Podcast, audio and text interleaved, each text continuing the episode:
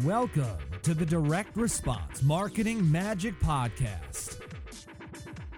Seth Green is a five time best selling author, speaker, and nationally recognized direct response marketing expert who is CEO of one of the fastest growing direct response marketing firms in the country. To get free access to a download of his new book, Podcast Marketing Magic, and a free live training webinar that will show you how you can use a podcast to attract new customers and referrals like magic, simply register at www.ultimatemarketingmagician.com. On the podcast, Seth brings together some of the most cutting edge thought leaders in the world to share with you how they grow their businesses and how you can too.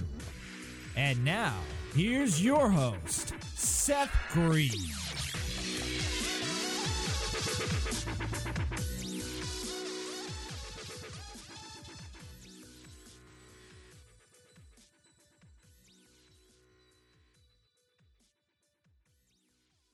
Hi, my name is Ella Green. The best marketing guy is my dad. First, he helps people with with marketing magic. Next, if you need marketing help, he will help you. Finally, if he is a net marketer, my dad is the best. Welcome to the Direct Response Podcast. This is your host, Seth Green. Today I have the amazing good fortune to be interviewing Lee Bellinger of Independent Living News. Lee, thank you so much for joining us today. Thank you, Seth. Uh, great way to great way to start off the week here. I appreciate it. Absolutely. Let's go back in time a little bit. Where did you grow up? I was born in Syracuse, New York. Um, oh my goodness, that's where I went to undergrad. Yeah, I can. You might pick out a little bit of my accent. And then I, um, my father died when I was 80 at a very successful construction enterprise. My family moved down to Charlotte in 1969, um, and I ended up ultimately going to, believe it or not, Hillsdale College in South Central Michigan, where I learned about entrepreneurship. And uh, Hillsdale's uh, one of those colleges that, uh, if you haven't heard about it, it's uh, it doesn't accept federal money and uh, they they won't take federal controls or federal money, and and uh, it's a very very truly independent uh, college, and uh, they got me. Uh, Washington Hillsdale internship program where I ended up uh, uh, getting a couple jobs on Capitol Hill, and that's kind of what got me started. And then it led me to publishing, where I've been in for gosh, 28 years now. 28 years in in for-profit uh, publishing, independent living being my main publication. Sure. How did independent living get started? Well, I used to write a lot. Uh, I had a newsletter called American Sentinel, which is what I purchased from the Tom Phillips Phillips Publishing Enterprise, uh, which was about a three hundred million dollar enterprise at the time, and I was a I was a part time writer, uh, writing for them uh, freelance. So the third year, I went to hit them up for uh, uh, a pay increase, and they said, "Would you like to become a publisher? We'll get you set up, and we want to sell you American Sentinel." They were getting out of political newsletters. So in 1988, I started uh, American Sentinel and published that right up until uh, 2006. And the reason I stopped with American Sentinel was simply because uh, some, you know, awesome. Uh, there were 24-hour news reporting was coming online, and uh, you know, excellent public, you know, uh, uh, the Drudge Report and a heck of a lot of other really great uh, political reporting outlets uh, were coming into being, and I just noticed that the self-reliance space uh, in the country was was uh, really badly uh, was badly underserved. It had a lot of people in it that I thought were, you know, not people I'd want to move in next to me, and paranoid and skinheads. And I said, heck, you know, this is something for I want I want to make um, self reliance something that's respectable, something that people will will embrace and do and take control of their lives. And and it was that was the essence for independent living. It's like it was more. It became a, a basically a how to uh, for for high income households and how they how they actually uh, do everything from create panic rooms to to uh, uh, uh, the generators and water, and they do it very discreetly, and it's not a nutty thing at all. Uh, where I just noticed that you know, there were a lot of people that were kind of nutty, and I was like, no, no, no, no, no. This is this is where we need some adult supervision. Somebody needed to come into the industry and try to make it uh, something that you know you would be proud of doing. And actually, you know, when the more people become independent, the more independent people are, the better the country gets, and it also has the potential to spread. So that was uh, in 2006. That's when I started independent living. So it, it basically, uh, I just uh, converted the subscribers over from American Sentinel to Independent Living, and it Ab- absolutely incredible um, story. Let's talk. Uh, so, I mean, Independent Living obviously has you've grown it significantly. How many subscribers did you start with at American Sentinel, and how many do you have now? I had uh, a whopping 1,500 uh, paid subscribers with American Sentinel, and the circulation of independent livings uh, close to 40,000 paid right now. It goes sometimes it goes as high as 60. It can get as low as 35. Depends depends on uh, what's going on. But I do have a a very uh, aggressive uh, uh, uh, print subscriber acquisition program, and I have an excellent. very fortunate to have some very fine people helping me with my web operation, which is pretty big. I got about a couple hundred thousand people who follow me online, and I also we we do um, uh, unique conventions uh, in independent living. Uh, we we created a product called the Power Whisper, which is uh, the country's first EMP resistant, electromagnetic pulse resistant uh, solar generator that can be generate. It can generate electricity in three different ways, not just solar. And uh, I, it's got multiple redundant systems internally. When I first looked into that, I was telling you about what I didn't like about the survival market. So I bought like four of the top solar generators, and they were very corporate looking, but not very capable, and and they weren't they were about as portable as a grand piano. So I created roll up panels and made a lightweight unit that could do 2,000 watts and you know, provide real power. And I, I made it a basic military design, and I've sold several thousand of those to, to people who are my readers. So it's been a lot of fun. So I do basically I do what I would call boutique manufacturing, uh, not not big manufacturing, but I also, you know, I when I went into the solar business set, um, one of the things that really bothered me was a uh, we had a bunch of people come by and try to tell me how to make solar work and I had one guy that was a representative of the Chinese and you know, and I'm just going to call him Mr. Wong, but let's just say that Mr. Wong was a little bit patronizing, didn't think that you could make solar generators here in the United States, and I felt like there's a market for quality, higher quality goods. Not everybody wants to buy the junk and then have it break. Like you go to Walmart and buy a vacuum cleaner and it's broken inside of three months, and I was just getting a little sick of seeing that, and so Power Whisper has like about 15 different innovations, all because I didn't have to uh, create a cookie cutter assembly line overseas. And I just said, you know what? I'm going to use local boutique manufacturing uh, here in South Carolina in this case, and we fabricate them here. So you know, I, I have a and people respond very well to these things because we get a lot of suggestions on how to improve both our product and our newsletter, and so I've had a lot of fun with it. So that's that is absolutely incredible. What do you wish you knew when you started that you know now? Oh, you know what? I was way too much of a lone wolf. Um, I never really studied the work of the greats like I should have, and the guy that turned me around on that was our mutual friend Brian Kurtz. About five years ago, I had a business partner. We were we were uh, it was like a two thousand dollar a day thing that he was doing up at Boardroom Reports, and I just thought that was a crazy amount of money. And then when I went up there and I spent the day up there and I listened to John Benson, who was the speaker, I was like, oh my God, I am so missing the boat. Um, I, I, I could have learned so much more by, by studying the greats. And so I've been on a, you know, the last four years I've been working hard to study up on what other people have done instead of just relying on my own uh, knowledge and experience with my list. So, you know, I, I do have a lot of insights into the uh, people I serve. But but uh, when you, when you study the greats, it's a little humbling, and then you and then you uh, really can step up your game, and uh, that's been a big help to me. That's great advice. What have been some of your biggest business mistakes? Because not everything works, and what did you learn from them?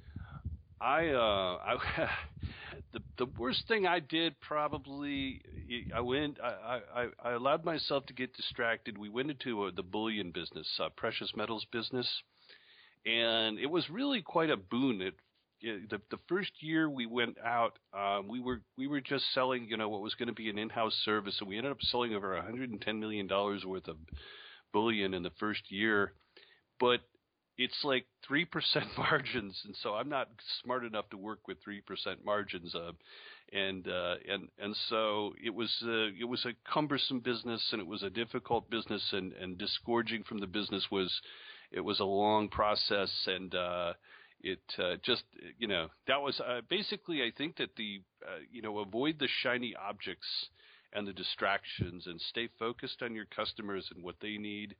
Um, and it's so easy to get caught up in in uh, going down another road uh, thinking that you're doing the same thing. But I think I, I like that book called Essentialism, which basically tells you uh, forget about the good options, forget about the great ones. If they're not superb and excellent and, and where you want to be consistent with where you want to be in five years, just say no to it. Learning how to say no is the hardest thing, was the hardest thing for me to, to learn how to do uh, in business. So and you know, most of the time, you know, I'm mainly, you know, my background is mainly as a writer, a content developer, and a marketer, and uh, you know, so uh, you know, the operations of a business were always a little more um, outside my knowledge base. But I think the biggest thing to do is know when to say no and, and just put a stop to things that are not productive. Know when to say no and put a stop to things when they're not productive. I think that is very helpful. Well, um, as entrepreneurs, I don't know if you've experienced this, but uh, a number, myself and a number of our guests included, have have gone through the entrepreneurial mood swings. You're on top of the world when everything is going well, and you laugh, so obviously you resonate. and then you feel like, you know, the everything is crashing down on you when it's not working. So, what have been your lowest and highest entrepreneurial moments? Lowest and highest. I, I think um, this is, dates me a little bit, um, but I did a big in 19 in the 80s when Reagan was still president, I actually did a mailing about sanctions on Libya, which seemed like a really hot topic at the time, and my mailing was hitting, and uh, and when it hit, the uh, Reagan had ended up reading Libya, so I looked like a wimp, you know, calling for uh, for sanctions. That was one memorable thing, and uh, so I've had a few. Uh, let's see. I'm trying to think of. Uh, I mean, I've had a few fiasco launches, but they're they're more comical than anything. I did a I did a line extension uh, on the Power Whisper with a small little hand generator that I thought was cool, and that was pretty stupid. And uh, and it, I I built 18 of them, and I think I've still got 16 in stock. Um, you know, yeah, they're they're collect they're awesome dust collectors. Uh, you know, so so uh, you know, I I got in a couple of ventures that I didn't that, that were not optimal, and you know, the big thing is to avoid people who distract you, unless they've got something really positive to bring to the table for you. Um, and, and yeah, you know, I've like any other entrepreneur, I've had moments where I just were you know, I just want to, I just want to quit this business. I want to go work for my competitors or something, you know, but then I, I get over it pretty quickly. Whenever I have a failed launch, I, I sulk like Achilles in his tent for a day. And then I, and then I, uh, after I'm done feeling sorry for myself, I go back to work. So, I mean, just one day, that's not bad. That's not, it's not like I run around for a month. Uh, but you know, it is important to get off the mat and get back up no matter what. And then eventually you realize that nothing can fundamentally hurt you if you've developed your skills and you develop your, you know, you can always start over if you have to, but you don't generally have to. I think it's just a matter of, of picking what, what you what you're really really good at and eliminating everything else. I mean, I, I know that's a, a well, uh, you know, pretty big area, but a pretty big area, but uh, you know, there's also uh, the other thing I think is is true is I think that lots of small decisions are better than a big breakthrough. You you make lots of small decisions and and the results are going to be larger than the sum of the parts.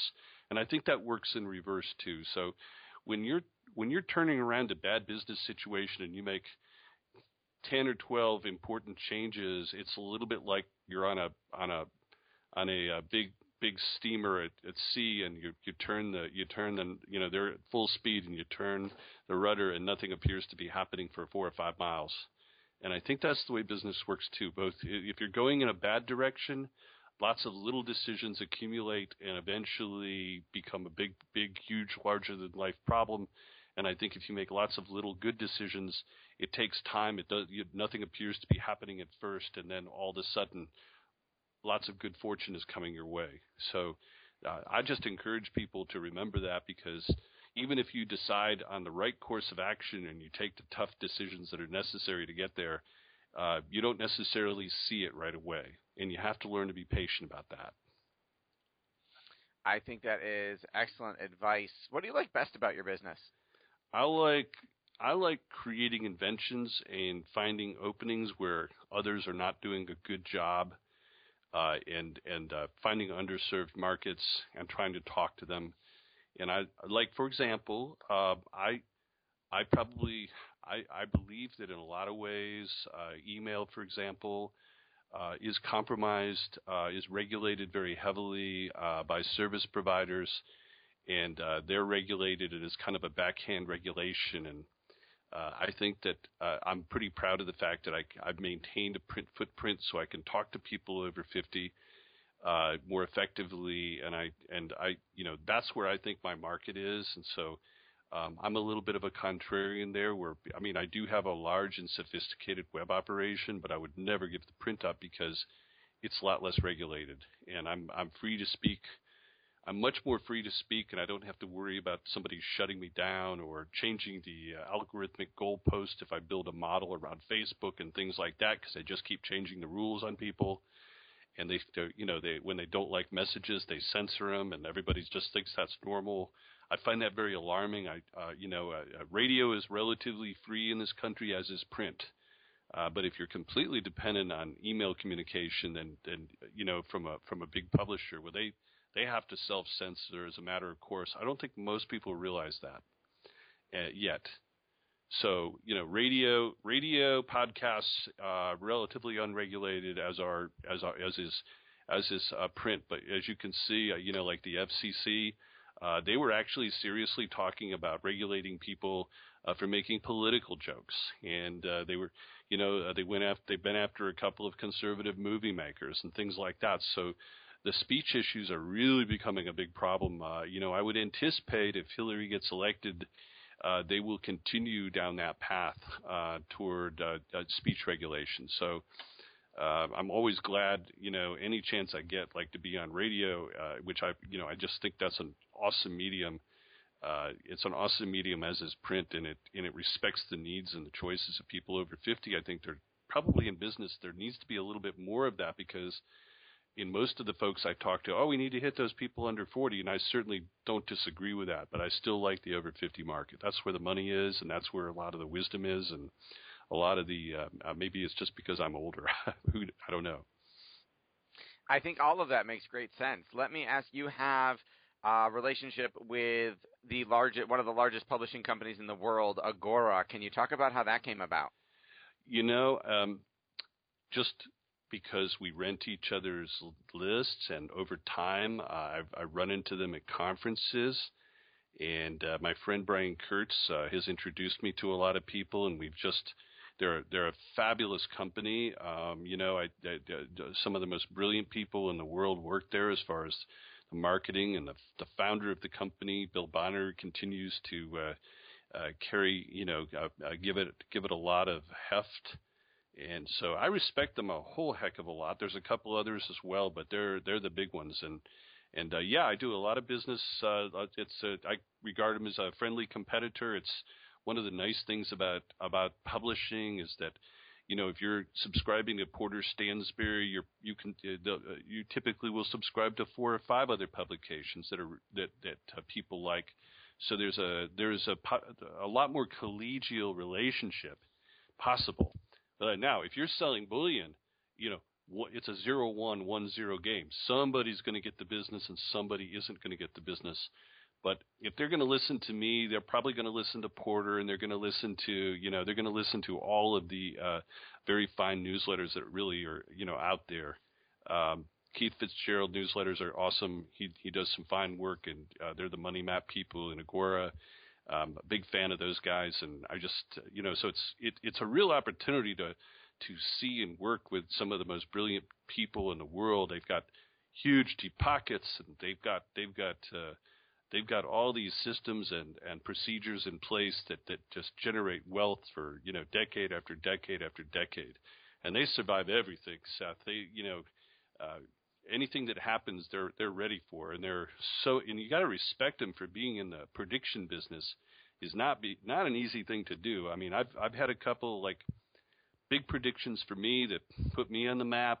Um, in American Sentinel in 1998, I was really distressed about the World Trade Center, and you know it had been attacked, uh, and and uh, it was pretty clear that it was going to be attacked. And I actually I drew up an artist's conception of the World Trade Center being destroyed on the front page of in- American Sentinel in February 1998. And so, you know, you you go in the prediction business and you really try to try to you know things that that appear to be obvious and I uh, that that you know people know are coming, but they just don't know exactly how, when, or where.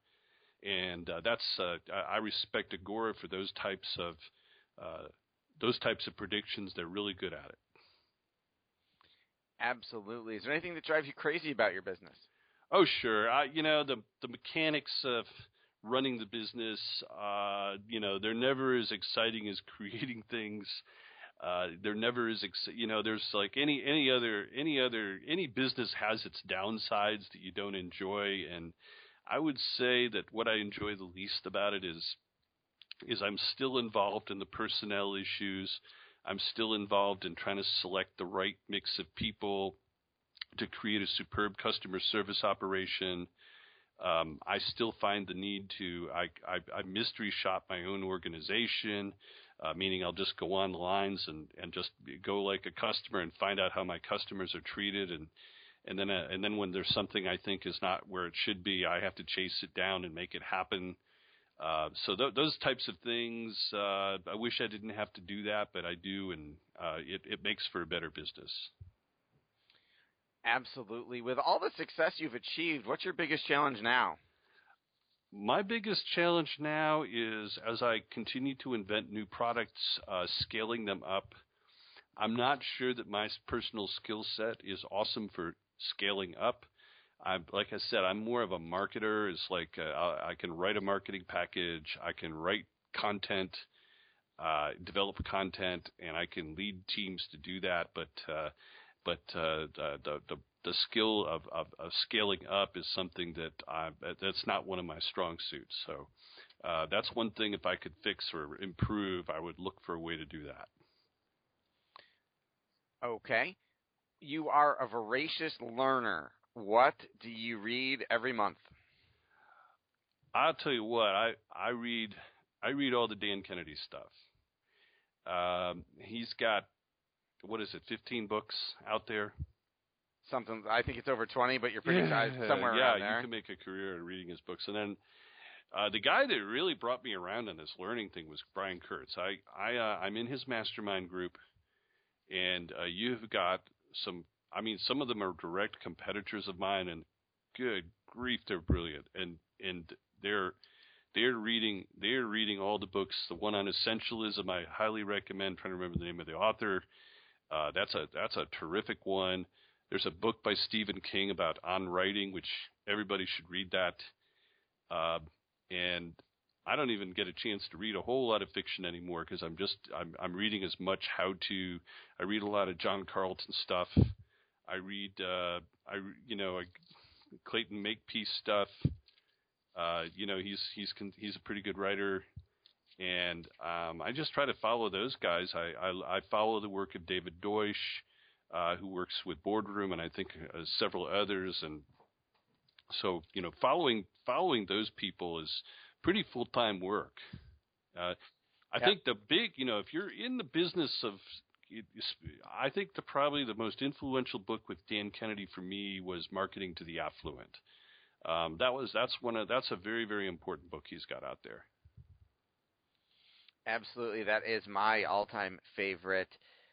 What is the best advice you've ever given? Best advice I've ever given. Um, gosh, I don't know. Uh, I think the biggest thing I tell people is is uh, when you get knocked down, get back up. Do not lie down. Uh, you know, nurse your wounds if you must. And like I said, you know, even when I get pushed back, I'll go sulk a little bit, uh, but not for long. And that's the key: is get back up. It's resilience, resilience, resilience and that's the difference. I mean, uh, you know, you can look at anybody's career, Churchill, Trump, they all were down in the dumps and they came back. They just decided, no, I am not going to stay on the ground. And uh, that's a, that's a lesson. That's a lesson that I've learned, and I, I give that advice to pretty much. It's it seems so it seems so elemental, but but you know you got to think big, and when you get pushed back. And the other piece of advice I believe that's important is there are process people inside your organization, but you have to decide that your organization is going to be about growth and you're not going to listen to anything less. I mean, give the bean counters their due. They're important. They, they keep you out of trouble. They help you manage and control your risk. But all you can do is manage and control your risk. You can't make it go away. So um, that's uh, that is a critical life skill that, that pretty much any entrepreneur I've ever talked to has that same observation who is an ideal reader for independent living? Typically, they're people um, who, like me, who want to. I just well, let me put it to you this way: I think that in every generation of Americans, there's a handful who keep the flicker of freedom alive, and that informed people are the foundation of our very freedoms. And so people who are what I would call information junkies. They like to follow the news, but they're looking for somebody who's got a background a little bit like mine, where I've worked on Capitol Hill. I lived for five years on a yacht uh, in, on, on the Potomac River, uh, where uh, it was called Off the Record, and I had uh, Speaker of the House. I've had people on that boat, and instead of trying to do a K Street office, I simply made my office, my boat available for political fundraisers for a very nominal amount of money and got to meet people. And I think what you do is you simply, uh, you simply try to leverage everything you do, everything, small and large, to give you the maximum advantage you can. You don't have to take anything away from anybody, but you just you try to find ways to to uh, uh, connect with people um, that can help you understand where the larger opportunities are. And that's that kind of all just circles back every time. And, and you know, part of it is to stay alert and aware. I try to read five papers a day. Uh, reading is very, very, very important because it gives you a sense. And turn off the phone while you're doing it. Uh, do not allow minor distractions. You know, for every uh, for every email you take or worry about, every text message you take or worry about, it takes a long time to get back on track. So you know, get inside, get inside, read widely, read as much as you possibly can because it puts you in a meditative state where you see the opportunities uh, before you. And uh, you know, so I will, I will also, you know, if I, I, I like to get the seminar sets from Brian's group and others, and I Dan Kennedy's stuff, and I listen to it when I'm stuck in the car. Uh, you know, I use every opportunity I can. I mean, I like to listen to music and the news a little bit, but I still like to, you know, the 30 minutes it takes me to go to work, I'm picking up four or five hours of uh, critical uh, seminars and so on. So I, I always recommend that to people is uh, in in whatever field you're in. Uh, find out who the bell cows are. Uh, bell cows, you know how you know what a bell cow is. Have you heard of those? I don't. What's a bell a cow? Bell cow is basically uh, think of yourself as a farmer and you see the cattle moving, and if you watch the cattle flows long enough, for whatever reason, the cattle follow one cow. Nobody knows why. And that farmer puts a bell on that cow. And when he wants to lead that herd, he simply leads that particular cow that's got the bell on, and they all follow. And that's what their opinion leader in the human world. They're opinion leaders, and they're people that are, have outsized influence. And when you when you uh, study what other people are doing, try to know who the bell cows are in your field. Uh, you know, and I've got I've got a friend who's uh, he's got a, a boxing events he's putting on, and I said, well, you know, make sure the reporters who cover boxing in your local paper are there. Uh, make sure you know the charities that that you know high profile charities in the community have representatives so they can watch. go to the police department, tell them how you teach uh, underprivileged kids how to box and and make them better adults, that kind of thing. And so, you know, in any field you're in, I don't care what it is, all businesses are the same that way. Uh, look for the opportunities for the goodwill building and look for the opportunities for people that are influential in their own spheres and then cultivate relationships with those individuals. So, you know, that basically enhances any business and also your personal life for goodness sakes. That's always good. But it could be it could you know it could be uh, somebody who's in the Kiwanis Club or he's got a book club or uh, or he's got you know something. But usually they're fairly well connected people. When you're talking to one person, you're talking to a hundred in effect, especially if it's in your chosen field of business. Absolutely. And what is the best place you want them to, folks who meet that description of who your ideal client is, to go to to learn more about you and join the independent living community? Thank you for that. Um, yeah, the independentlivingnews.com. Um, independentlivingnews.com. Uh, it's a great starting point. Um, lots of uh, very good free information there, Seth, and also about uh, what we do and, and how we do it. And uh, there's, uh, we, you know, it is it is a, a significant community we've got uh, and a tribe. It's very tribal, and uh, and the people are. It's a it's a real privilege to serve them. Okay, this has been Seth Green with Lee Bellinger. Lee, thank you so much for joining us. Anything else you want to share that I didn't think to ask you? No, Seth. Uh, just uh, I just uh, just wanted to thank you, and uh, maybe uh, we'll be catching up with that meeting we talked about. And uh, I, I just I appreciate the the honor of being on your broadcast. Thank you. It's an honor to have you. Take care, Seth. This podcast is a part of the C Suite Radio Network. For more top business podcasts, visit c-suiteradio.com.